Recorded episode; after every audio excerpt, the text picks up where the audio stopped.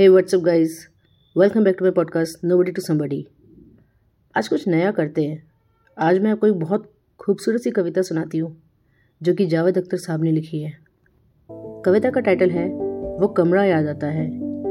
मैं जब भी ज़िंदगी की चिल चिल्लाती धूप में तप कर मैं जब भी दूसरों की ओर अपने झूठ से थक कर मैं सबसे लड़के खुद से हार के, जब भी उसे कमरे में जाता था, वो हल्के और गहरे कथई रंगों का एक कमरा।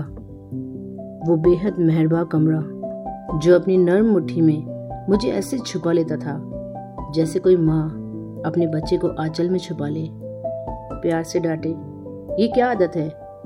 जलती दोपहर में मारे मारे घूमते हो तुम। वो कमरा याद आता है, दबीज और खाजाबारी कुछ जरा मुश्किल से खुलने वाला वो शीशम का दरवाज़ा, कि जैसे कोई अक्खड़ बाप अपने खुदरे सीने में शफकत में समुद्र को छुपाए हो।